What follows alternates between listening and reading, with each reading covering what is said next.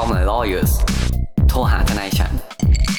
Daily Laws for daily life รายการพอดแคสต์ที่จะมาชวนคุณคุยเรื่องกฎหมาย เหมือนคุณนั่งคุยกับเพื่อนทนายของคุณเองครับ สวัสดีครับ ยินดีต้อนรับเข้าสู่รายการ Call My Lawyers โทรหาทนายฉัน วันนี้อยู่กับผม ออฟนเนตและคุณภูมิภูมิวงศ์อีกแล้วครับ สวัสดีครับ สวัสดีครับคุณภูมิครับ ยินดีครับผมต้อนรับกลับสู่รายการ Call My Lawyers นะครับกลับบ้านกลับบ้านกลับบ้านครับครับกลับมา ปล่อยให้คุณออฟอัดเองตั้งหนึ่ง EP เป็นไงท่านผู้ฟังอืมได้ฟัง EP ที่แบบต้องใช้คำว่าเจ้มจนนะเนื้อหากฎหมายต้องใช้คำว่าเจ้มจน ผมฟังแล้วไม่ค่อยสนุกเท่าไหร่ ฟังแล้วก็ไม่ค่อยสนุกเท่าไหร่ รู้สึกว่าแบแต่บแต่จริงจังเอ้ยไปหน่อยสนุก แต่ผมรู้สึกว่าโหโหเข้มข้น สามารถแบบเอาจริงสามารถเปิดให้แบบเป็น last orientation ให้แบบ เด็ก ๆ ฟังได้เลยนะก่อนที่เขาจะเรียนจบอะไรเงี้ยว่าเขาถ้าเขาเป็นทนายที่แบบร่างสัญญาเขาต้องทำอะไรบ้างอะไรเงี้ยหน้าเออนั้นก็เลยทีครับเออวันนี้ก็มีข่าวเนาะที่ผ่านมาในวีคที่ผ่านมาเนี่ยก็ครับไม่มีอะไรร้อนแรงไปกว่าเรื่องของการแฉของแต่ละฝ่ายอ่าครับ ครับ ซึ่งผมซึ่งชจอบริงๆนะแล้ว ซึ่งซึ่งซึ่งต้องบอกงี้คุณภูมิว่าเรื่องของทั้งสองฝ่ายเนี่ย จริง ๆ แล้วเราเป็นกลางเนาะ เราเราอยู่ในฐานะท่านผู้ในในในฐานะ คนที่ติดตามข่าวสารแล้วกันโหผมจะบอกว่าในฐานะคนขี้เสือกอืมก็คือมีการติดตามข่าวสารของพี่ทนายตั้มแล้วก็คุณชูวิทย์อ่าว่าครับเป็นประเด็นพิพาทกันทั้งสองฝ่าย แต่ว่าประเด็นที่เราจะมาคุยกันวันนี้เนี่ยก็คือในข่าวที่มีการออกเนี่ย เราจะมาพูดคุยกันถึงสองประเด็นอืมประเด็นแรกเนี่ย เรื่องอ่าเรื่องอ่าการกระทำความผิดฐานฟอกเงิน ซึ่งอ่าอันเนี้ยเราจะเราเราจะมาแบบเหมือนคุยกันในเบื้องต้นว่า ท้ายที่สุดแล้วเนี่ย บนข้อเท็จจริงแบบไหนเนี่ย อันนี้พูดใน general นะ ไม่ได้ระบุไปถึงอ่าบุคคลหรือว่าเป็นเคสอื่น ๆ ใดอืมว่าอืมอืมกรณีไหนเนี่ย มันจะเข้าไปถึงอ่า การกระทำความผิดฐานฟอกเงินบ้าง และกรณีที่สองก็คือเรื่องครับผมอ่าค่าบริการของพี่ทนายตั้มอืมในมุมมองของนักกฎหมายซึ่งอันเนี้ย อันเนี้ยแบบเป็นอันที่ เออ ในมุมมองครับของนักกฎหมายจะบอกว่าแบบอันนี้เป็นอันแบบเราครับครับ ต้องบอกว่าเข้าเข้าตัวผมพอสมควรอืมคือมีข่าวออกไปมีเพื่อนทักมาถามว่าเฮ้ยเอออย่างเงี้ยถือว่าแพงปะวะอะไรอย่างเงี้ยเออครับนั่นแหละคก็รับเอาไงมีก่อนสองเนาะประเด็น สองประเด็นวันนี้ซึ่งต้องบอกก่อนว่าอ่าจนถึงวันนี้เนี่ยก็เป็นข่าวมันก็ค่อนข้างเงียบๆลงไปเนาะก็ไม่ได้มีปัญหาอะไรครับ เราก็ครับจะมาพูดคุยกันแบบเหมือนสนุกสนุกๆแล้วกัน ไม่ยืนยันข้อเท็จจริงใดใช่ๆก็คือเราเราพูดตรงแบบเป็น legal opinion แล้วกัน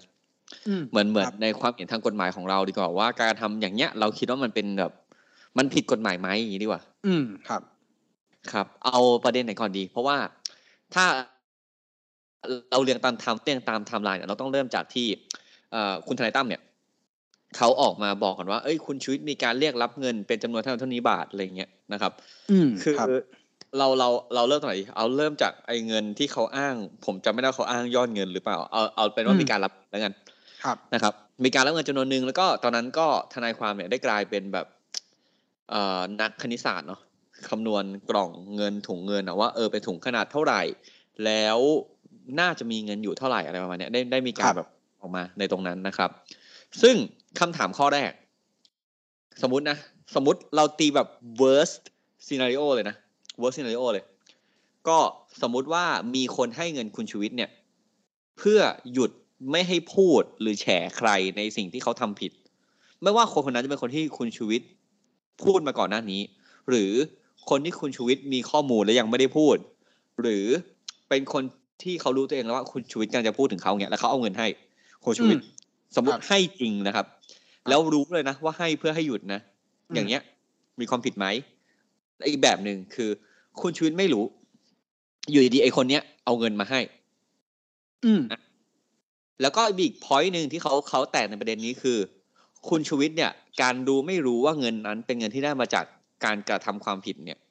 ได้เงินมาจากไม่ว่าจะเป็นอะเงินอะไรที่เขาเรียกว่าเงินสกปรกอะเงินที่ได้จากการทำความผิดทางอาญาอย่างเงี้ยการรู้ไม่รู้ถึงการถึงที่มาของแหล่งเงินนั้นเนี่ย ถือว่ามีความผิดต่างกันหรือไม่ อย่างนี้ดีกว่าอืมครับเราเปิดhalf แรกเป็นเรื่องนี้ก่อนนะครึ่ง episode แรกมาครับ ครับ ก็ต้องบอกก่อนว่าในในความเห็นผมนะ ผมมีความรู้สึกว่าการที่ เอ่อเราจะเสียเงินจำนวนหนึ่งเพื่อที่จะให้อ่าอีกฝ่ายหนึ่งหรือว่าอ่าคู่กรณีหรืออะไรอย่างเงี้ยหยุดการกระทำอย่างใดอย่างหนึ่งเนี่ย ผมว่าอืมมันเป็นข้อสัญญาที่สามารถตกลงกันได้นะ อันนี้อะอันนี้อันนี้พูดแบบ พูดแบบ แบบเหมือนค่อนข้าง ค่อนข้างที่จะแบบเหมือนบนหลักความเป็นจริงก่อน ครับ ว่าในโลก realistic ในโลกแห่งความเป็นจริงเนี่ย ถ้าคุณต้องการที่จะให้คนใดคนหนึ่งอะหยุดการกระทำสักอย่างหนึ่งถ้าอีกครับคนหนึ่งพอใจอะที่จะหยุดทำกับจำนวนเงินจำนวนหนึ่งหรือว่าการตอบแทนอะไรบางอย่างอะ อืม ผมเข้าใจว่ามันก็สามารถทำได้ เราไม่ต้องพูดอ่าถึงเรื่อง อ่า เราไม่ต้องพูดถึงเรื่องอาความรับผิดตามกฎหมายที่เป็นความผิดเกี่ยวกับ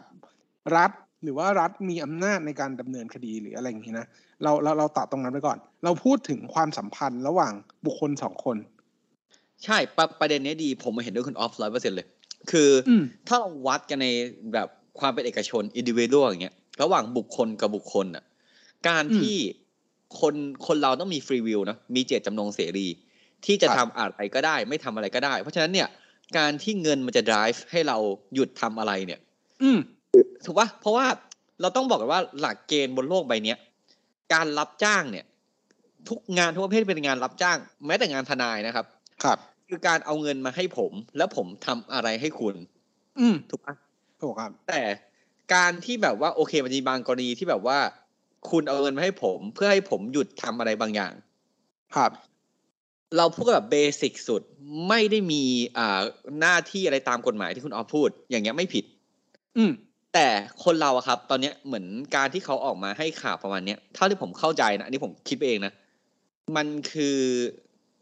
มันคือการบอกถึงความชอบธรรมแล้วถูกปะครับเพราะเพราะหลาย ๆ คนจะยึดติดกับภาพที่เป็นข้าราชการรับเงิน สมมุติอืมว่า อะเช่น อันนี้ผมอันนี้เคสนี้เกิดขึ้นในประเทศซิมบับเวนะฮะไม่ใช่ประเทศไทย สมมุติว่าผมขับรถผ่าไฟแดงครับ ฝ่าไฟแดงไปฟรูที่ซิมบับเวตำรวจเรียกอืม จอดจอดจอดจอดจอดที่นี่ไฟแดงเนี่ยคุณต้องจอดคุณไม่รู้เหรอผมบอกเฮ้ยผมต่างชาติ ผมไม่เคยรู้เลยว่าไฟแดงต้องจอด คุณตำรวจซิมบับเวครับ พอจะช่วยผมได้ไหมผมหยิบเงินในกระเป๋า อ่าห้าร้อยสกุลซิมบับเวเป็นเงินสกุลซิมบับเวจ่ายให้คุณตำรวจ คุณตำรวจรับ แล้วบอกว่าโอเค อ่าครั้งหน้าทำอีกนะ ทะเบียนไม่ใช่ทะเบียนกรุงเทพด้วยอะไรอ่าก็ก็โอ้ยโทษทะเบียนไม่ใช่ทะเบียนซิมบับเวด้วยอะไรอย่างเงี้ยก็ก็ปล่อยปล่อยผมไป อ่าอย่างเงี้ย ถ้ามันเป็นกรณีอย่างเงี้ย ที่คุณตำรวจเขามีหน้าที่อะและเขาละเว้นการอ่างดเว้นการปฏิบัติหน้าที่ เพื่อให้ประชาชนคนใดคนหนึ่งได้ประโยชน์จากเงินที่เป็นการให้สินบนอย่างเงี้ยเอออย่างเงี้ยผิดครับคุณอ๊อฟหรือว่าในด้านอื่นนะครับ ที่แบบไม่ต้องเป็นตำรวจก็ได้อยังผมเป็นทนายความอย่างเงี้ยผมเป็นทนายอืมความให้คุณออฟอย่างเงี้ย สู้กับคุณแนท แล้วอยู่ดีคุณแนทมาแบ็กดอร์ผมอะหลังบ้านอะบอกว่าเฮ้ยคุณภูมิพรุ่งเนี้ยคุณช่วยแบบท้องเสียไม่ไปศาลหน่อยได้ไหมผมให้เงินคุณเท่านี้แล้วผมรับอย่างเงี้ยผมก็ผิด ครับ เพราะว่าผิดคุณภูมิมีหน้าที่เนาะมีหน้าอืมที่ตามจรรยาบรรณของกฎหมาย ตามมัครัญบญาติของอาการประกอบวิชาชีพ ที่จะต้องใช่ปฏิบัติแล้วที่จะต้องเหมือนรักษาผลประโยชน์ให้กับอ่าลูกความหรือว่าคนที่จะต้องดูแลนั่นเองแต่ว่าในกรณี แต่ในกรณีที่เป็นการให้เงินเนี่ย โดยที่อันนี้ฝั่งอันนี้บอกแบบนี้ว่า ในฝั่งที่คนที่เอาเรื่องเอาเรื่องต่างๆ เนี่ยออกมาพูดในในที่สาธารณะแบบเนี้ยไม่ได้ไปขู่เข็นหรือว่ารีดเอาจากตัวบุคคลอื่น ๆ หรือว่าผู้ที่อาจจะได้รับความเสียหายจากเรื่องราวต่าง ๆ นะ ไม่ได้มีการขู่เข็นไม่ได้มีการเอ่อไป เรียกร้องหรือหรืออะไรอย่างเงี้ย ผมก็ยังรู้สึกว่าในกรณีแบบนี้เนี่ย ก็อาจจะเข้าข่ายที่จะเป็นความสัมพันธ์ทางแพ่งอย่างเดียว อืม ครับ เห็นเห็นด้วยกับรับบุคคลแล้วธรรมดาที่ไม่มีหน้าที่ที่ไม่ได้มี อ่าเขาเรียกว่าไงอะกฎหมายบังคับว่าจะต้องปฏิบัติตามหรือว่าระเบียบใด ๆ จะต้องปฏิบัติตาม อืม เพราะว่าการเป็นคนธรรมดาเราไม่ได้มีบัญญัติแบบสิบประการนะที่บอกว่าเราครับแบบต้องต้องครับต้องเป็นคนดีหรือเป็นเด็กดีอะไรอย่างเงี้ยอืมการคนธรรมดาไม่มีนะครับ แต่อาถ้าคนเป็นข้าราชการอาจจะมีข้าราชการอาจจะมีเรื่องแบบประพฤติผิดในการไม่ได้อะมีเมียน้อยความแบบน่าเชื่อถือหรืออะไรอย่างเงี้ยต้องครับดำรงไว้ซึ่งหรืออะเอาเอาเรื่องนี้คลาสสิกสุดเลย คือวันที่คุณเป็นข้าราชการอะ คุณน่ะทำงานเพื่อแผ่นดินแล้ว คุณใช้อำนาจรัฐแล้วถ้าคุณมีรอยสักเนี่ย คุณเป็นราชการไม่ได้นะครับ เนี่ยหลาย ๆ คนก็โพสต์ข้อความด่าแบบเอ่อนักร้องท่านหนึ่งที่ไปดังในประเทศเพื่อนบ้านอะไรเงี้ยต่างแดนอะไรเงี้ยนะครับ ก็ก็ถือบอกว่าคุณเป็นมีรอยสักก็เป็นข้าราชการไม่ได้อะไรเงี้ย อืม ซึ่งอะคุณชีวิตในในมุมเนี้ยในมุมผมนะไม่รู้เลย ไม่รู้เลยว่าเงินมาจากไหน แฉอยู่ เอาให้แบบแฉแบบแย่สุดนะแฉมาเลยว่ามึงทำผิดหนึ่งสองสามสี่ตึ๊ดตึ๊ดตึ๊ดตึ๊ดตืดเนี่ย มึงทำอย่างนี้ประเทศเสียหายปุ๊บปุ๊บวันหนึ่งเงินมาปั๊บปากปิดสนิทปุ๊บอย่างเงี้ยยังไม่ผิดเลย ครับ ถูกปะเพราะเขาไม่ครับได้มีหน้าที่ในการต้องมาแบบมานั่งแฉอืมชาวบ้านอะ ครับเพราะผมเขายกตัวอย่างทำเพื่เจตจำนงเสรีที่เขาจะแฉไม่ครับอืมยกตัวอย่างง่ายๆก่อน ยกตัวอย่างแบบเหมือนประกอบง่าย ๆ เอาเอาเอาแบบเหมือนเคสเทียบเคียงว่า เวลาที่คุณมีข้อพิพาทกับ กับอีกฝ่ายหนึ่งอะไม่รู้จะฝ่ายไหนก็แล้วแต่ แล้วเพื่อที่จะทำให้เรื่องนั้นจบอะให้เขาอะไม่ต้องแบบอะ เรามีเหตุละเมิดกันก็ได้แบบ อย่างเช่น ขับรถ ขับรถชนครัหบรือว่าเอ่อในกรณีว่าเป็นเราไปทำให้เขาเสียหาย ถ้าเขาพอใจที่จะครับค่าเสียหาย หรือว่าเงินจำนวนใดเพื่อเยียวยาความเสียหายของเขา หรือว่าอาจจะบอกมาจากบุคคลภายนอกก็ได้ว่าเฮ้ยหยุดเถอะมีบุคคลภายนอกไปพูดให้กับผู้เสียหายเนี่ย บอกว่า เออเนี่ย หยุดเถอะเรา เราไม่อยากมีเรื่องมีราวกัน แล้วเราจะจบเรื่องเนี้ยกันแบบเนี้ยด้วยเงินจำนวนหนึ่งอ่าหรือว่าค่าเสียหายจำนวนหนึ่งที่เป็นจำนวนเงินที่อาจจะรับได้กันทั้งสองฝ่าย ผมว่าในเคสแบบเนี้ยมันอาจจะเปรียบเทียบเคียงได้ แต่เวลามันเอาเรื่องจริยธรรม หรือว่าเรื่องความถูกต้องเข้ามาจับเนี่ย อันเนี้ยต้องพิจารณากันไปว่า แต่ละคนมีมุมมองยังไง เดี๋ยวพอผมพูดแบบเนี้ยครับว่าเอาเงินมาจับ เอาตัวเลขที่พอใจ หรืออะไรเงี้ย ก็จะแบบเหมือนมีความรู้สึกว่า เอ้ยอ่าผมแบบเหมือนรู้สึกว่าเป็นระบบทุนนิยมที่อะไรก็เห็นแต่เงิน แต่ว่าบางทีมันไม่ใช่ไงครับ แต่คุณออฟพูดประเด็นเนี้ยดีดีมากๆเลย ผมจะพูดเลย อันเนี้ยเป็นคำที่ผมพูดมาตั้งแต่ EP แรกๆเลยเว้ยที่เราครับเราทำด้วยกันมาเลยคุณออฟพอจะเดาออกผมจะพูดอะไร ผมจะบอกว่า โลกเราเนี่ยถูกปกครองเนาะเพื่อความสงบเรียบร้อยเนี่ย ด้วยข้อกฎหมาย ถูกปะครับ กฎหมายเนี่ย คือมาตรฐานขั้นต่ำอืมถูกไหมจริยธรรมศีลธรรม morality เนี่ย เป็นมาตรฐานขั้นสูง แต่ the ครับ point is คือคุณเนี่ย คือเอ่อขอขอโทษคำที่ใช้เมื่อกี้ คืออ่าแต่ประเด็นของมันเนี่ยคือ มาตรฐานขั้นสูงจริยธรรมขั้นสูงเนี่ย คุณวัดยังไงล่ะ เพราะว่ากฎหมายไม่ได้บอกครับใช่ปะอืมมันเลยไม่ได้มีการตีค่าออกมาว่า เฮ้ย อย่างเงี้ยมันมันดีไหมการทำแบบนี้มันถือเป็นการทำผิดจริยธรรมหรือเปล่าแล้วผมต้องเคลมนิดนึงว่าแบบ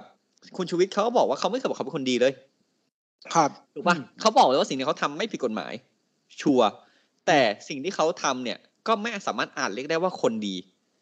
ครับ เออ คือ เพราะฉะนั้นเนี่ย ตอนเนี้ยเราเลยวิเคราะห์ตามตามแบบมาตรฐานทางกฎหมายหรือว่าเขาทำไม่ผิด ส่วนการที่คุณฟังเอ่อคุณทนายตั้มเนี่ย ออกมาพูดว่าเฮ้ยเออคุณชีวิต คุณรับเงินหนึ่งสองสามสี่อย่างเงี้ย ตอนเนี้ยหลังจากเนี้ยเป็นคือตามโลกประชาธิปไตยอะทนายตั้มเนี่ยเขาก็มีสิทธิ์พูด ครับถูกไหมครับคุณทนายตั้มเขาพูดออกมาเนี่ย ต่อไปเนี้ย คุณน่ะในฐานะประชาชนคนไทยเนี่ย หรือคนที่ฟังข่าวพวกเนี้ย คุณก็ต้องใช้วิจารณญาณของคุณ ว่าคุณจะเลือกเชื่อคุณชูวิทย์หลังจากนี้หรือไม่ หรือ คุณจะเลือกเชื่อคุณทนายตั้มหรือไม่ เพราะว่าสมมุตินะครับ สมมุติว่าสิ่งที่คุณชูวิทย์พูดออกมา มันเป็นความจริง ถูกไหมหรือมันเป็นความจริงหรือไม่จริงไม่รู้อะแล้วเขาพูดออกมาโดยแรงขับแบบ drive มาจากอะไรอย่างเงี้ย มันสำคัญหรือเปล่า สมมุติว่าผมเกลียดคุณออฟอยู่แล้วเว้ย เกลียดคุณออฟเลย เกลียดมากๆ แล้วผมรู้ว่าคุณออฟแม่งโกงบ้านโกงเมืองอะวันหนึ่งคุณออฟเป็นแบบ รัฐมนตรีกระทรวงเวทมนต์แล้วคุณออฟแม่งแบบบอกว่าต่อไปเนี้ยใครจะใช้ไม้กายสิทธิ์อะมึงต้องจ่ายเงินให้ร้านไม้กายสิทธิ์อะคนละห้าบาท แล้วคุณออฟก็ไปคุยกับร้านไม้กายสิทธิ์เว้ยบอกว่าเฮ้ยไอ้ไม้กายสิทธิ์อะสมมติชื่อร้านแบบ Elder แล้วกัน Elder เนี่ยคุณผลิตไม้ Elder ใช่ไหมต่อไปเนี้ยถ้าใครมาจ่ายคุณห้าบาทเนี่ยผมออกนโยบายนี้ให้ คุณต้องให้เงินผมหนึ่งบาททุกๆห้าบาทที่มีคนจ่าย แล้วผมแม่งรู้เว้ยด้วยความที่ผมเกลียดคุณออฟอยู่แล้วนะ ผมแม่งเอาเรื่องนี้ไปแฉ เพราะว่าถ้าเรื่องเนี้ยเกิดขึ้นกลับกัน เป็นคุณแนททำอะ ผมจะปล่อยเกียร์ว่างเลย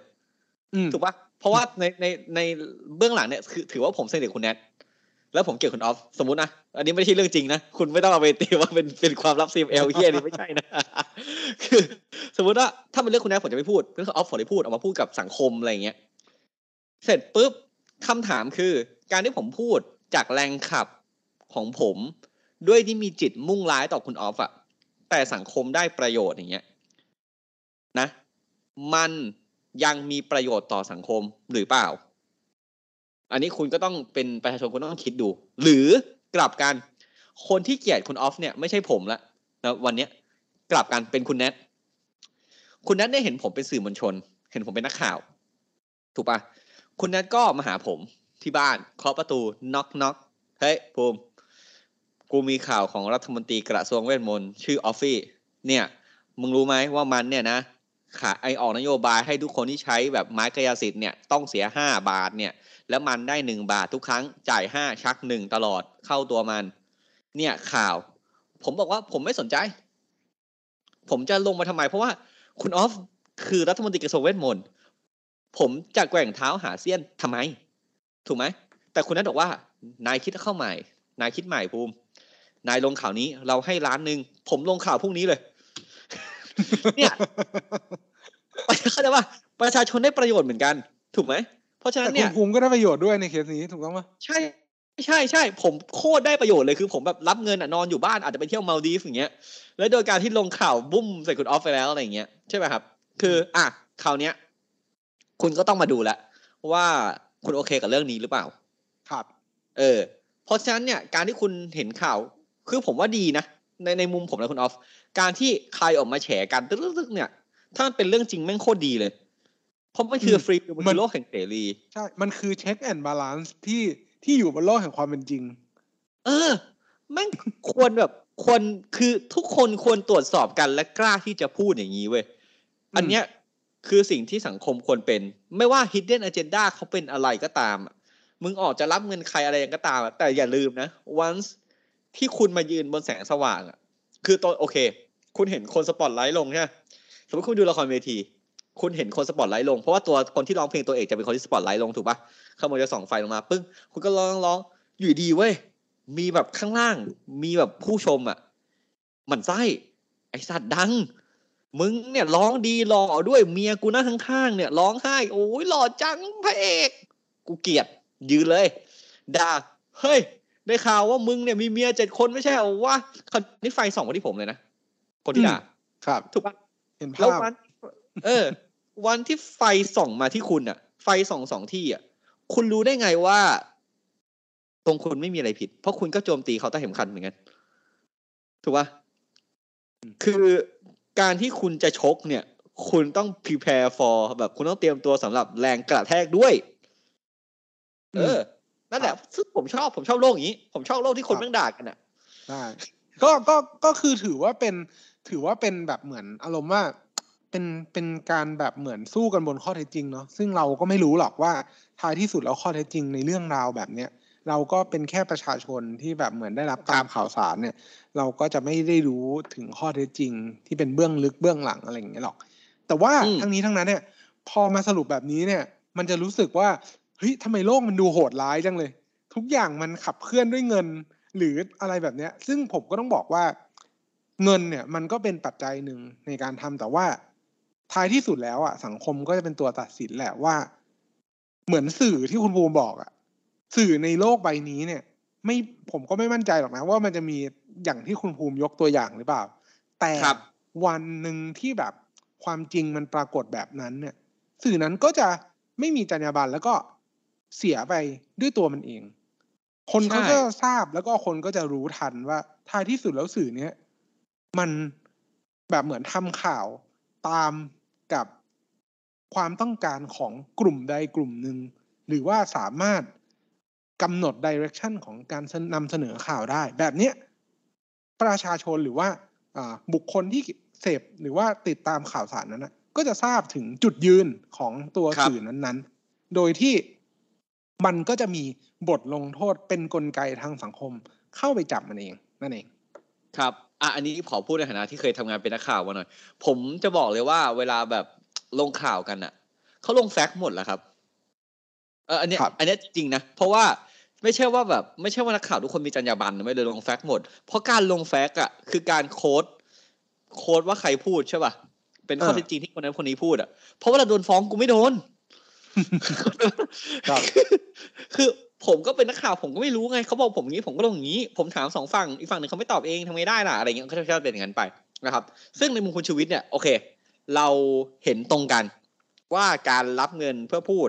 กับการรับเงินเพื่อหยุดพูด จะมีการเอาเงินให้กันจริงไหมเนี่ยทางกฎหมายเนี่ย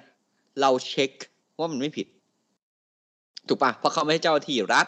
เขาไม่ได้มีหน้าที่ตามกฎหมายที่ต้องทำอะไรก็ตามอะและแล้วข้อความที่เขาพูดเนี่ย ถ้ามันไม่จริงเนี่ย หรือว่าเป็นข้อความที่เป็นเท็จทำให้คนเสียหายเนี่ย มันก็จะผิดด้วยข้อความนั้นๆ ด้วยตัวมันเอง ไม่ได้อืมครับผิดเพราะเขารับเงินมาพูด หรือเขารับเงินแล้วหยุดพูด ถูกปะครับเราครับต้องแยก action ออกมาว่าผลของการกระทำเนี่ยมันจะเกิดผลเอง ไม่ใช่ motive คือแรงจูงใจที่เขาพูด อันนี้ตัดกันนะครับ คราวนี้มาเรื่องฟอกเงินอะครับเขาบอกว่าหลังจากได้เงินมาเนี่ย ก็มีการรับเงินแล้วไปบริจาค อืมถูกไหมครับอ่าเรื่องฟอกเงินเนี่ยอะคุณออฟจะเริ่มไหมเรื่องฟอกเงินอันเนี้ย รู้ไม่รู้เนี่ย ต่างกันไหม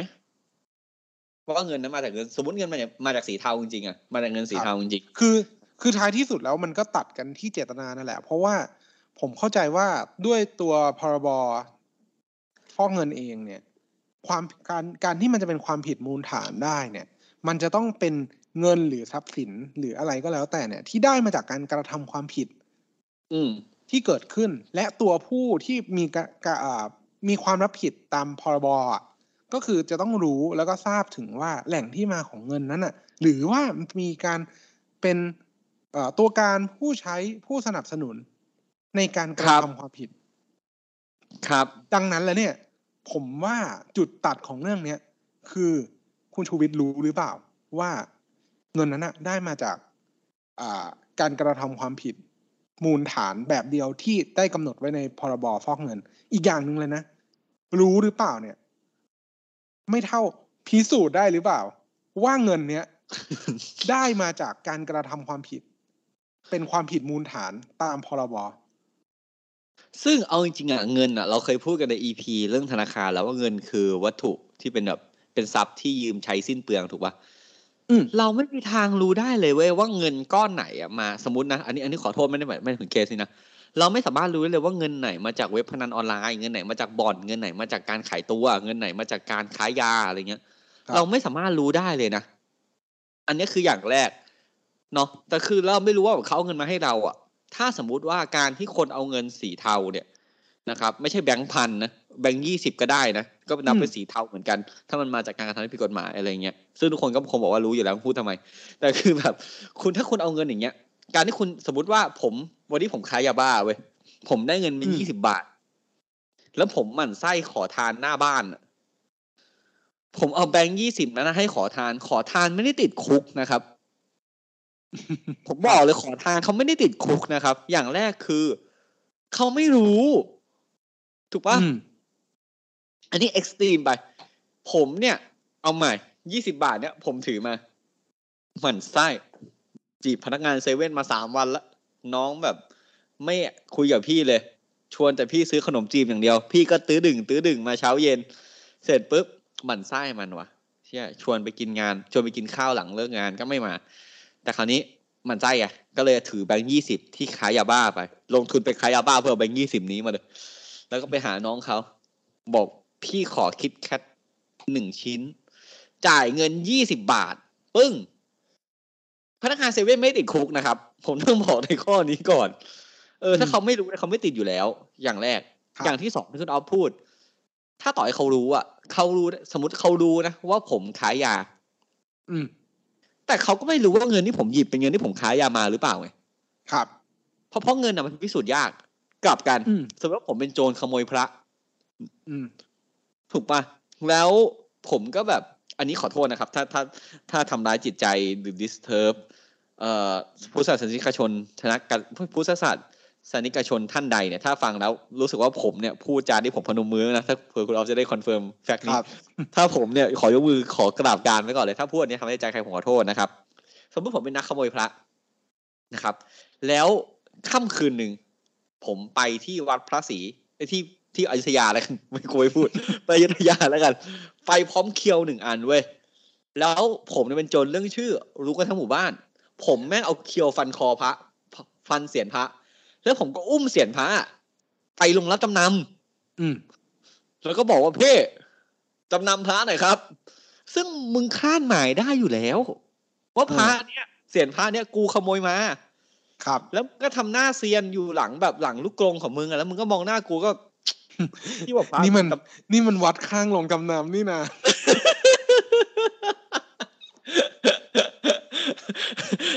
พี่บอกพระนี่คุ้นๆนะ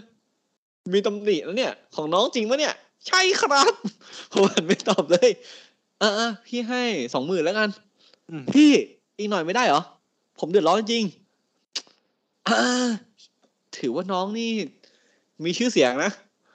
งั้นให้สองหมื่นสอง โอเคไหมห้ามต่อแล้วนะอ่าอ่าโอเค ผมก็ขายเขาไป เอออย่างเงี้ย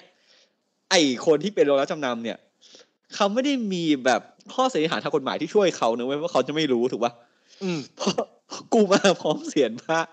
อืมถูกปะคือเขาต้องคาดหมายอยู่แล้ว แต่แต่แบงก์อะธนบัตรหรือเงินเหรียญอะเราไม่มีทางสามารถรู้ได้เลย ถูกปะครับ เพราะว่าครับสมมติเราขายโคเคนอะแบงก์ไม่ได้มีแบบผงขาวๆติดอืมอืมหรือแบบ คือคือมันมันคาดหมายไม่ได้อะครับ อืมมันเลยพิสูจน์ยากมากๆว่ารู้หครัรืบอเปล่าไงคุณออฟซึ่งซึ่งประเด็นที่คุณภูมิพูดเนี่ย ค่อนข้างที่จะก็เป็นข้อจำกัดของอ่าข้อจำกัดของแบบเหมือนการพิสูจน์เนาะว่าท้ายที่สุดแล้วเงินก้อนนั้นๆ เนี่ย มันมาจากการกระทำความผิดเป็นความผิดมูลฐาน หรือว่าเป็นทรัพย์สินที่ใช้ได้มาจากการกระทำความผิดหรือเปล่าเนี่ย อันเนี้ยครับยากมากใช่แต่ว่าทางทางฝั่งซึ่งแบบเนี้ย พอท้ายที่สุดแล้วพอมันไม่ทราบหรือไม่มีเจตนา ที่จะใช้หรือว่าอ่าเปลี่ยนแปลงสภาพของเงินเพื่อให้เป็นการเปลี่ยนหรือว่าทำให้ทรัพย์นั้นอะดูเหมือนว่าได้มาไม่ได้ได้มาจากการกระทำความผิดอะผมว่าอืมการกระทำความผิดฐานฟอกเงินก็ค่อนข้างที่จะลำบากนอกจากว่าเขาจะมีเส้นทางการเงินที่ชัดเจนอ่าอ่าอันนี้ซึ่งอันนี้ผก็มก็เคยทำคดีฟอกเงินไว้คุณออฟคือผมเคยทำทั้งสองแบบเลย แบบแรกคือตำรวจไปล่อซื้อ อืมผมพูดรายการธุรกิจอะไรอย่างเงี้ยก่อนหน้านั้นมีการถ่าย ก่อนที่หน้าที่งานใช้เงินอะเขาถ่ายพนแบบธนบัตรไว้ก่อนอ่า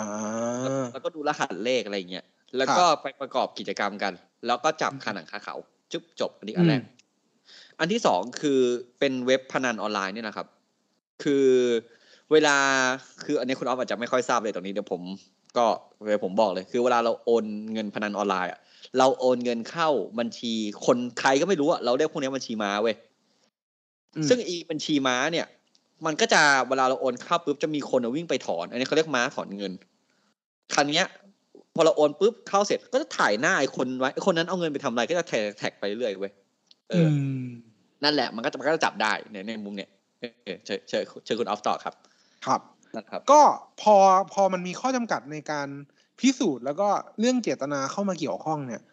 อืผมมก็อันนี้ก็แล้วแต่ว่าท้ายที่สุดแล้วอะมันจะมีการพิสูจน์อ่าแล้วแต่ว่าต่อไปอะ ในในในอนาคตเองจะในเคสเนี้ยจะมีการพิสูจน์หรือว่าออกในรูปแบบไหน ซึ่งในวันเนี้ย เราพูดได้เพียงแค่ว่า วิธีการที่จะพิสูจน์ว่ามันมีมาจากการกระทำความผิดเนี่ย เขาต้องรู้ด้วย บวกกับครับนอกจากรู้เนี่ย ต้องพิสูจน์ได้ด้วยว่าเป็นเป็นเงินอืมที่ได้มาจากการกระทำความผิด นั่นเองถึงจะเข้าข่ายว่าเป็นการกระทำความผิดฐานฟอกเงิน ใช่ ซึ่งบอกเลยว่ากินยาก ผมบอกเลย เรื่องเนี้ยครับคุณกินครับยากมากๆอะเอาเอาผมผมพูดแล้วาคุณจะชนะคุณชูวิทย์ได้ในยยากมากๆเนาะอะอันนี้กลับมา เราเดี๋ยวคนจะหาว่าเราโปรคุณชูวิทย์เว้ยอืมว่าแบบเฮ้ยเราเข้าข้างคุณชูวิทย์อันนี้เรามาเรื่องคุณทนายนายตั้มก่อนครับ อะครับ เรื่องคุณทนายตั้มเนี่ย คุณออฟครับมีความเห็นยังไงครับในเรื่องนี้ คือ พอพอพูดถึงเรื่องเออ คุณทนายตั้มเนี่ย ก็เป็นเรื่องเดียวเลย ที่เราจะมาพูดถึงกันในวันนี้ ก็คือเรื่องการที่อ่าทางฝั่งด้านคุณชูวิทย์อะมามาเหมือนพูดเรื่องเรื่องการอ่ารับค่าแถลงข่าวเนาะเป็นจำนวนอะหนึ่ง ซึ่งผมเข้าใจว่าว่าเอ่อการแถลงข่าวเนี่ย น่าจะอยู่ใน อันนี้ผมเข้าใจด้วยตัวเองนะ ว่าการแถลงข่าวหรือว่าการรับบริการอย่างใดอย่างหนึ่งหรือว่าให้บริการอย่างใดอย่างหนึ่งกับ ลูกความหรือลูกค้าของพี่ทนายตั้มเนี่ย ก็มีค่าตอบแทน ซึ่งพอเราพิจารณาในเอกสารหรือว่าตามข่าวหรืออะไรก็แล้วแต่แล้วกลับมาพูดถึงเคสของการทำงานในชีวิตจริงของทนายความบ้าง คืออันนี้ครับ เป็นกลางแบบเป็นกลางสุดๆแล้วนะ คือผมมีความรู้สึกว่าเอ่อทนายความเนี่ย ผมเคยพูดไปในหลาย ๆ EP เนาะ นอกเหนือจากอืมการให้บริการเกี่ยวกับการว่าความหรือว่าดำเนินคดี ใช้ครับสิทธิ์ทางศาลทนายความเนี่ยอืมนอกเหนือจากทำงานที่เกี่ยวกับศาลเนี่ยเขายังมีฟังก์ชันอื่น ๆ ที่สามารถให้บริการได้อ่าซึ่งรวมถึงการเป็นในหน้าที่ดิน อันนี้ผมก็เคยเห็นเฮ้ยการผมผมใช่ผมใช่เคยมีถูกคนมาถูติกดถูต่กอปะเออเออการเป็นในหน้าที่ดิน อันนี้อันไอไอไอการเป็นในหน้าที่ดินอะผมอะมีความรู้สึกว่า แบบเหมือนคอมมอนมาก อะขายขายไอติมหน้าสำนักงาน อืม ขายปลาต้องโกอย่างเงี้ย ทั้งที่ทั้งที่ก็ทำธุรกิจแบบให้บริการด้านการแบบเดินทางอะไรเงี้ยแต่ขายปลาต้องโกครับ อะไรอืมคือปลาคือต้องบอกแบบนี้ว่าผมจำไม่ได้ ครับ ต้องบอกแบบนี้ว่าบริการของทนายความเนี่ย มันมีหลายอย่างมาก แค่ครับ แค่เอาเอกสารไปยื่นที่หน่วยงานราชการเนี่ย ก็ยังตกอยู่ใน การให้บริการของสำนักงานกฎหมายได้ อืม ไปต่ออ่าอย่างเช่น การทำ work permit การทำวีซ่า การต่อใบอนุญาตต่างๆ การอะไรพวกเนี้ย ซึ่งจริงๆแล้วถามว่ามันเป็นงานเกี่ยวกับกฎหมายไหม ผมว่าห้าสิบอืมห้าสิบห้าสิบหนึ่งครับโอเค เราต้องปฏิบัติตามกฎหมายถูก อีกครัห้าบสิบหนึ่งเนี่ย มันเป็นงานเอกสารและงานบริการ คือแต่มันมีคนแบบแบบเข้าใจผิดเรื่องนี้คุณออฟ ผมเนี่ยเคยอ่านเคสหนึ่งที่อเมริกาเว้ยครับ เป็นชายคนหนึ่งทำคดีหย่าร้างนะครับ ลูกความเนี่ยเป็นผู้หญิง ทนายผู้ชาย แล้วสองคนเนี้ย ดันมีสัมพันธ์ลึกลับแบบสัมพันธ์ลับกันอะอืมด้วยการเพศสัมพันธ์กันในตลอดช่วงบ่ายของวันวันหนึ่งครับความพีคคือทนายความแม่งชาร์จเวลาเว้ยชาร์จเวลาแบบชาร์จเวลาว่าให้คำปรึกษาไปแบบเวลา legal แบบ legal advice อะอ่า เออเขาจะชาได้ร์จเนีไปยนว่าเป็นการเออให้บริการเปล่าอะไม่ชาร์จจริง ๆ ชาร์จลูกความจริง ๆ อีผู้หญิงก็แบบเฮ้ย เวลาเนี้ยมึงชาร์จกูไม่ได้เพราะมึงกับกูหวดกันอยู่ในโรงแรม อืม ก็เลยมีการฟ้องคดีกันเว้ยสุดท้ายอะทนายแม่งชนะศาลชั้นต้นที่อเมริกา สเตทแบบคอร์ดอะชนะ ก็เลยอืมมีการส่งไปที่แบบศาลอุทธรณ์เว้ยทนายแม่งแพ้ เพราะศาลอ่าบอกว่า คุณบอกว่าเป็น legal advice ตอนนั้นเนี่ยคุณปฏิบัติ ตัวโดยไม่ใช่ฐานะทนายอ่าคุณปฏิบัติฐานะตัวบุคคลของคุณเอง ไม่ใช่ฐานะครับวิชาชีพไม่ไม่ใช่ professional อืมอืมเออซึ่งอืมคุณจะเห็นว่าทนายความเนี่ยหลายๆคนได้เข้าใจผิดเพราะว่าเราทำอะไรก็ได้ ผมจะบอกว่าการเป็นทนายความเนี่ยครับ รับจ้างอะไรก็ได้ถ้าไม่ผิดกฎหมาย แล้วไม่ผิดมัญญาทำได้หมดแหละครับซึ่งไอ้แถลงข่าวแม่งก็ไม่ผิดนะเว้ยถ้าการคือแถลงข่าวผิดกฎหมายเนี่ย คุณไม่เห็นทนายแม่งออกรายการทีวีแบบเยอะชิบหาย ทุกวันนี้ผมจำชื่อไม่ได้มีทนายชื่ออะไรบ้างอะครับเออคือต้องบอกแบบนี้นะ ว่าผมเข้าใจว่าเฮ้ยก็เดี๋ยวจะหาว่าเข้าข้างอีกแต่ก็ไม่ทุนนิยมไม่ ไม่ใช่ทุนนิยม ผมเนี่ย ค่อนข้างที่จะเห็นด้วยนะ ว่ามีการเรียกเก็บค่าทนายความ ถึงขนาดว่าถึงขนาดว่ามันมีเคสต่อๆมาว่า มีค่าไปออกรายการนู่นนี่นั่น คือผมก็ยังคิดว่ามันเป็นมันเป็นทางเลือกแล้วกัน มันเป็นทางเลือกของลูกความว่า เวลาคุณจะออกให้แถลงข่าว เหมือนเวลาคุณสอบปากคำอะทำไมคุณอยากมีทนายความเออที่จะคอยกลัดกรองคำพูดของคุณที่จะให้กับตำรวจข้อเท็จจริง หรือใช่ในกรณีแบบคุณไปออกรายการ คุณไป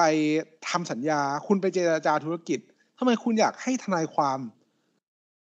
ที่ไปคุณนั่งไว้ด้วยวางใจ ไปนั่งด้วย แค่นั่งอยู่เออเฉยๆเนี่ยบางทีเนี่ย ไม่ได้ทำอะไรเลยนะ แต่คุณเออก็ยอม เพราะอะไรผมมันอุ่นใจเออเพราะผมมีลูกความเนี่ยชวนผมไปเว้ยมไปนั่ง อันนี้ขอโทษที่ใช้คำคำแบบหยาบคายนะครับอะไม่ใช้คำสุภาพก็ได้ผมไปนั่งกินข้าวกับแม่ง นั่งกินข้าวนะกับดีลที่กำลังจะเริ่ม ครับ แม่งหันมามองผมเนี่ย ใช้คำว่าเขาบอกว่าสั่งเนยเต็มที่ ผมนั่งเต็มที่จริงคุณออฟอืม กูก็แดกแบบเต็มที่อะ กูก็กินกึบกับกึบกับ ลูกค้าหันมามองหน้า ถามว่าภูมิ โอเคไหมพยักหน้า ผมแบบมีวันนั้นผมไม่ได้ให้คำสั่งไม่คนใหม่เขาถามว่าดิวนั้นอะโอเคไหมไม่ได้ถามว่าอาหารนี่ที่มันกินอะโอเคไหมไม่ได้เขาถามว่าดีนะโอเคไหมจริงๆคือเขาเขาก็คุยกันว่าแบบเฮ้ยอะถ้าเราทำการผ่อนจ่ายด้วยต้นอย่างเงี้ยโอเคไหมผมพยักหน้า อืมแล้วถ้าเราไปต่างประเทศอย่างเงี้ย อะไม่ได้ผมบอกไม่ได้อะไรเงี้ยผมก็นั่งกินข้าวผมไป ซึ่งกินฟรีมีเกียรติไม่พอได้เงินค่าทนาย ซึ่งมันคือความอุ่นใจอะอืม ซึ่งซึ่งผมเข้าใจปะอยากอยากอยากยกตัวอย่างนิดนึงว่า ในเคสสมมุติแล้วกันเวลาคุณไปแถลงข่าว หรือคุณไป อ่า เรียกร้องอะไรทั้งอย่าง ถ้าสมมุติว่าคุณมีทนายความพูดแทนคุณนะผมก็รู้สึกอุผมก็รู้สึกดีนะเออ เอาว่าใช่ดิ อืม ถูกต้องปะว่ามีคนพูดแทนสองคือ คนที่พูดอะคนที่พูดแทนเราอะเขามีความรู้ทางด้านกฎหมาย เขาสามารถอ่าที่จะพูดเพื่ออาจจะเป็นใช้สิทธิ์ตามที่กฎหมายเปิดช่องไว้ได้ อย่างเช่นเอออย่างเช่น กรณีแบบนี้นะ ผมฟ้องแน่ ถ้าสมมุติว่าเขาผิดทำผิดสัญญาข้อนี้ ตอนที่เราพูดออกไป กำลังอืมอยู่ในระหว่างการรวบรวมพยานหลักฐานในการฟ้องคดีอย่างเงี้ยถ้อยคำแบบเนี้ย เวลาที่มันถูกสื่อออกไปหรือว่ามีการเอ่อแสดงไปกับคู่กรณีหรือคู่พิพาทอะ อืม มันก็รู้สึกแล้วว่าเฮ้ยเราเราติดประเด็นนี้กันอยู่นะ เรามีประเด็นแบบนี้ เราเราอืมคิดแบบนี้ แล้วเราก็จะทำอืทำมหรือเปล่า อันนี้อีกเรื่องหนึงนะหมายความว่าครับ แต่ทำแล้วแต่เราคิดอยู่ แต่เราคิดอยู่ เราโน้ตไว้อยู่ เราทดไว้อยู่ในใจนะเออทำต่อนะเออเออ อย่างเงี้ย ก็ก็เลยรู้สึกว่ามันก็เป็นการให้บริการที่ เฮ้ย คุณที่ชาที่ได้อืมนอกจากนั้นเนี่ย คุณจ้างทนายคุณไปพูดอะทนายคุณรับตีนแทนคุณนะครับ เอยเอาจริงนะเว้ยคือบางครั้งเนี่ยผมรับเงินลูกความมาว่าความอย่างเงี้ยแบบ สมมุตินะคุณออฟคุณออฟเคยปะแบบเราเนี่ยรู้นะว่าลูกความอะคิดอย่างนี้ แล้วลูกความเนี่ยอยากให้เรายื่นข้อเสนอเนี้ยไปให้ฝั่งตรงข้าม แต่ข้อเสนอเนี้ยมันทุเล่มันทุเล่เสียเหลือเกินน่ะ เข้าใจ เข้าใจเอ้ยขอโทษนะครับ ขอโทษลูกความขอขออนุญาตเดี๋ยวยกมืออีกรอบแล้วขอโทษนะครับลูกความครับคือมึงใช้เฮียอะไรคิดวะกูอืม คือคือเข้าใจคือมัปะนเหมือนคืว่าอ มันเหมือนว่าเอาทนายมากลั่นกรองอีกชั้นหนึ่งทั้งทั้งๆที่เออบางทีแล้วทนายคนที่รับโจทย์อะ มันยังรู้สึกว่าอะไรหลงวะเนี่ยวะมึงเอาอย่างนี้จริงเหรอยกตัวอย่าง ผม อันนี้ผมยกตัวอย่างแบบ แบบไม่มีบุคคลใดเกี่ยวข้องเลยผมยกตัวอย่างเป็นเราสามคนอีกครั้งหนึ่งคุณแนทขับรถชนคุณออฟนะครับ ขับรถกันมาสองคนขับรถเร็วทั้งคู่ คุณแนทตกใจหักขวากับคุณออฟเสร็จปุ๊บคราวเนี้ยคุณแนทก็จ้างผมเป็นทนาย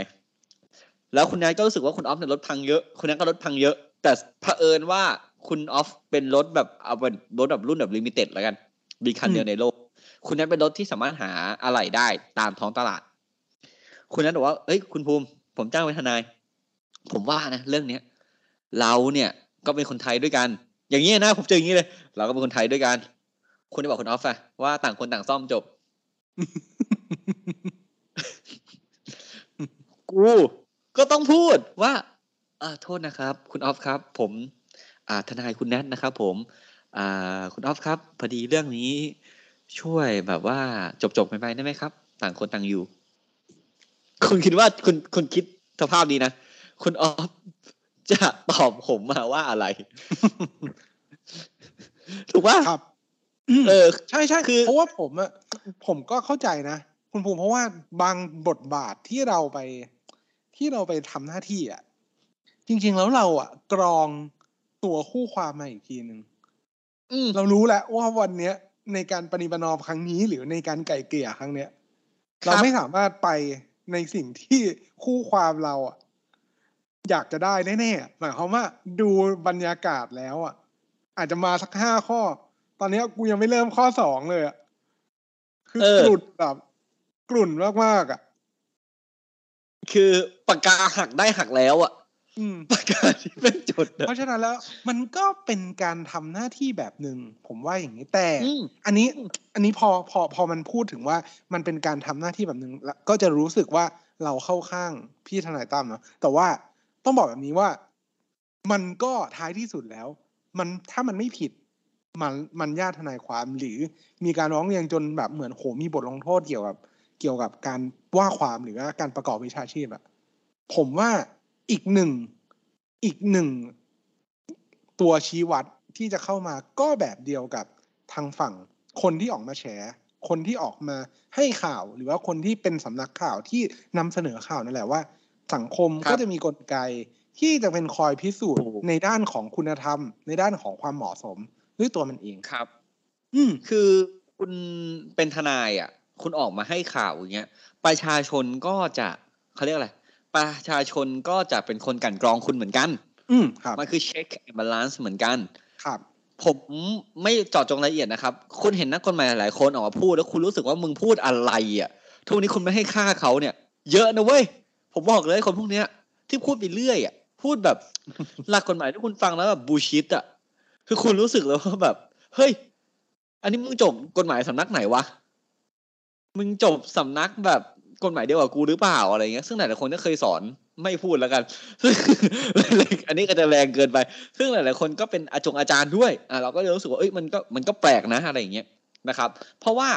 การที่โลกทุกวันนี้มันถึงกันหมดอะมันมีการเช็คกันเรื่อยๆอะอันนี้เราบอกกันแล้วว่าการเรียกเงินเพื่อเรียกเงินค่าจ้าง หรือเรียกเงินรายการเอาสองกรณีเลยนะเรียกเงินรายการที่ไปออกกับเรียกเงินลูกความเนี่ย ไม่ผิด เพราะมันคือคือการให้บริการ แต่คุณต้องแจ้งเขาก่อนนะ ครับ ก็คือเป็นเขากาต้รองตกลงทั้งสองฝ่าย อืม อืมเขาต้องรู้ก่อนนะว่าคุณบอกว่าเฮ้ยคุณจะทำหนึ่งสามสี่เงินเท่านี้ เอออย่างเงี้ยโอเค แต่สมมุติว่าถ้าคุณไม่ได้บอกเขาอะกลับกัน แล้วสมมุติว่าอันนี้ law firm หลายที่เป็น firm ผมก็เป็นจะมีการฝากเงินนะครับ มาเป็นอันนี้คุณอ๊อฟไม่ต้องยิ้มผมไม่ได้ด่า firm ตัวเองในด้านไม่ดีไม่ต้องห่วงคือคือการที่แบบว่า มีคนฝากเงินเว้ยมาว่าใน firm เราก็จะฝากมาแล้วเราก็ตัดตามชั่วโมงไปใช่ปะอืมหรือว่าแล้วอยู่แบบ deposit อะเงินประกัน เออวางรีเทนเนอร์ไว้วางเงินอ่าประกันเข้ามา แบบยอดเงินอะไรเงี้ยว่าอะสมมติวางมาห้าแสนแล้วผมก็ทำงานไปมันก็หาหักยอดไปเรื่อยก็จะบิวเขาทุกสิ้นเดือนใช่ไหมแล้วเราตกลง scope scope งานกันแค่นี้ ไม่ได้มีการแถลงข่าว วันหนึ่งเว้ยผมรู้สึกว่าคดีเนี้ยแม่งแถลงข่าวได้อืมผมโทรไปหาเลย บอกชื่อเอ่อขอชื่อ อะไรวะกูพูดอะไรที่กูจะไม่โดนฟ้องหมินประมาทดิสักคนแล้วกัน พิธีกรเอกูไม่อยากพูดชื่อ พิธีกรเอขอออกรายการหน่อยเดี๋ยวผมให้เงิน แล้วผมเอาเงินลูกความไปจ่ายอย่างเงี้ยเงินที่เขาไม่อนุญาตก่อนไม่ตกลงก่อน อันเนี้ยผมจะผิดมันญาติอืมถูกปะอะ อันนี้กลับไป เสร็จปุ๊บอย่างที่บอกว่าเราเรียกเงินที่ตกลงกันแล้วจากรายการไม่ผิด เรียกเงินจากลูกความไม่ผิด และเรียกเงินจำนวนสามแสนเนี่ยคุณออฟ มันผิดไหม มันมีมาตรฐานของค่าว่าความมาตรฐานของค่าวิชาชีพหรือไม่ อืม คือผมเข้าใจว่าวิวิธีการรับจ้างอะประเด็นเดียวเลย ประเด็นเดียวเลยที่ผมคิดตอนเนี้ยก็คือการตีความว่าการให้บริการแบบนั้นนะเป็นการให้บริการทางวิชาชีพหรือเปล่า ที่มันจะมาเป็นจุดตัดในส่วนของ withholding tax หรือว่าตัวภาษีหักหน้าที่จ่าย หรือ VAT ในเคสแบบนั้น อันเนี้ยเป็นเคสเดียวที่ผมคิดว่า อาจจะหมิ่นเมย์ต้องไปอยู่ที่ว่าเป็นการตีความแบบไหน ซึ่งซึ่งอันเนี้ยมันไม่ได้อยู่ใน authority ของอ่าการการในเรื่องของความความใช่หรือไม่ใช่ละอืม ถ้าถ้าถ้าในมุมความเห็นผมนะ ผมมองว่าเป็นการให้บริการปกติ ต้องเสีย withholding กับ VAT แวดอืมในมุมผมนะ เออครับ ซึ่งซึ่งพอพอพอมันเป็นแบบนั้นน่ะ หน้าที่ของคนที่จะมาตัดสินเนี่ย มันไม่ใช่ ไม่ใช่หน่วยงานเดียวกันแล้ว มันก็จะเป็นอีกหน่วยงานหนึ่งซึ่งพอเป็นเรื่องนี้เนี่ย เราก็จะ เราก็จะรู้สึกว่า เออ ก็ไปทำให้ถูกต้องหรือว่าไปทำอะไร ก็ก็ก็ก็ก็ไฟล์จบโทษนะครับ ขอแซงหนึ่ง withholding tax คือหักหน้าที่จ่ายนะครับอืมทีนี้บอกไว้ก่อนอะเชิญเชิญครับณอ๊อฟต่อซึ่งซึ่งพอมันเป็นเรื่องของการให้บริการอะไม่งั้นอะมันก็จะไม่มีการให้บริการอื่นที่แบบ รับการรับบริการแปลกๆที่มันถ้าสมมุติว่ามันเป็นเรื่องการข้อตกลงระหว่างบุคคล ย้อนกลับมาอีกแล้วเอาอีกแล้วว่าเป็นเออข้อตกลงระหว่างบุคคลกับบุคคลน่ะ สัญญาทำไมมันจะทำไม่ได้ เอออืมเนี่ยผมเพิ่งอ่านข่าวหนึ่งเว้ยที่ญี่ปุ่น มีแม่บ้านทำความสะอาดแบบเปลือย โป๊ทั้งตัวครับก็ทำได้อืมถูกปะถ้าที่ไทยก็ผมทำว่าได้ไม่ได้ อ่าใช่เพราะพอผิดไอ้นี่เรื่องวิจารเรื่องเอ่อไอ้ระหูโทษใช่ปะไม่ใช่ผมอว่านามันจารจะเนี่ยผิดเรื่องผิดเรื่องหนึ่งห้าศูนย์นี่แหละ ก็คือเรื่องขัดต่อศีลธรรมอ่าขัดต่อความสงบ ผมว่ามันเฮ้ยก็จะเข้าเป็นแบบแต่นั้นอะเอ้ยแต่มีอันหนึ่งเว้ยเดี๋ยวคุณอ๊อฟเดี๋ยวเดี๋ยวมันไม่สงบไงคุณอ๊อฟผมเพิ่งไปสิงคโปร์มาใช่ป่ะแล้วคราวเนี้ยอ่าผมก็คุยกับเพื่อนทนายเว้ยเขาก็บอกแฟกต์หนึงมา ผมก็ไม่รู้ว่าจริงไม่จริง แต่ผมก็เลยถามหลายคน ผมว่ามันน่าจริงแล้วว่าแบบ เราไม่สามารถโป๊อยู่ในบ้านแล้วคนเห็นได้อะบ้านมึงอะ มึงไม่สามารถโป๊เพราะว่าแบบเออเขาก็บอกเล่าให้ฟังเมื่อก่อนมันมีแบบพวกโรคจิตอะไรเงี้ยถอดโชว์แล้วก็มีการแบบอ่าเอออะไรเงี้ยเออเออละเมิดกลายเป็นละเมิดเออไปอีกเออเออคือผมผมฟังแล้วผมแบบเชี่ยมันเจ๋งว่ะอะไรเงี้ย ผมผมก็บอกไว้ก่อนอะแต่คือว่าการรับจ้างที่คุณออฟพูดอะมันคือสัญญาคุณออฟครับมันคือมันคือเรื่องของคนสองคนน่ะ คุณจ้างอืมอะไรก็ได้ เอาผมบอกเลย วันเนี้ยสมมติว่าผมเป็นทนายนะครับทำงานที่ firm เนี่ยถ้ามีคนมาจ้างผมบอกว่าคุณภูมิล้านหนึ่งคุณช่วยไปเต้นหน้า firm หน่อยสองนาที ได้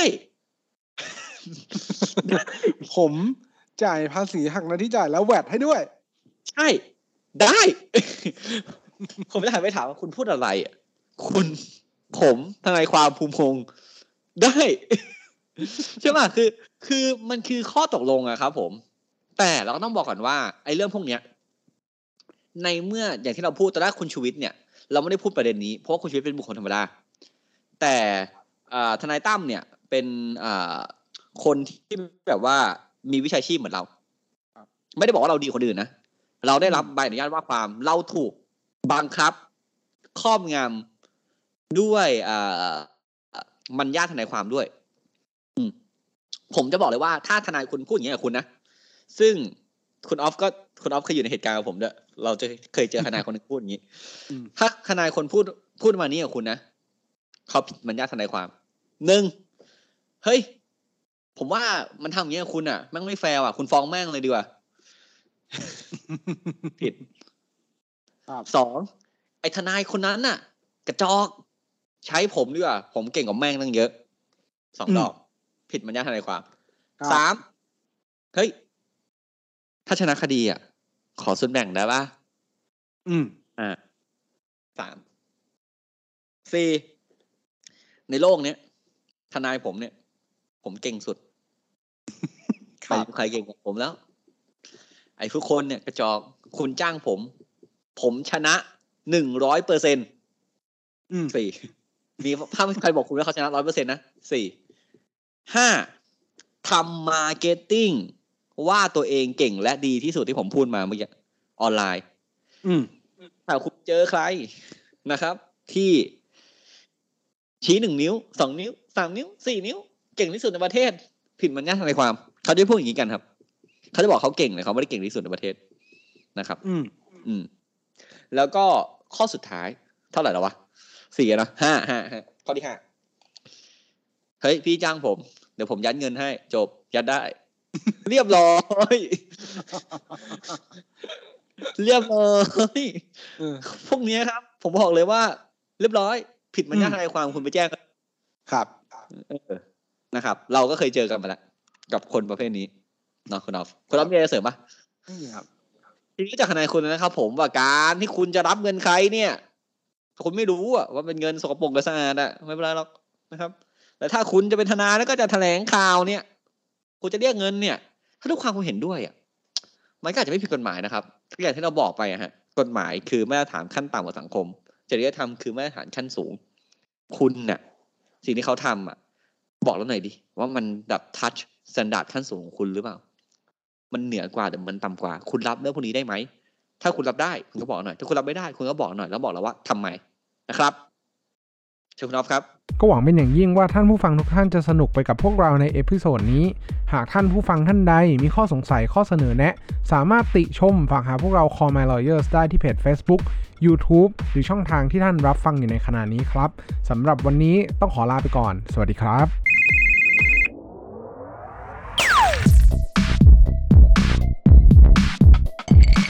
Daily laws for daily life.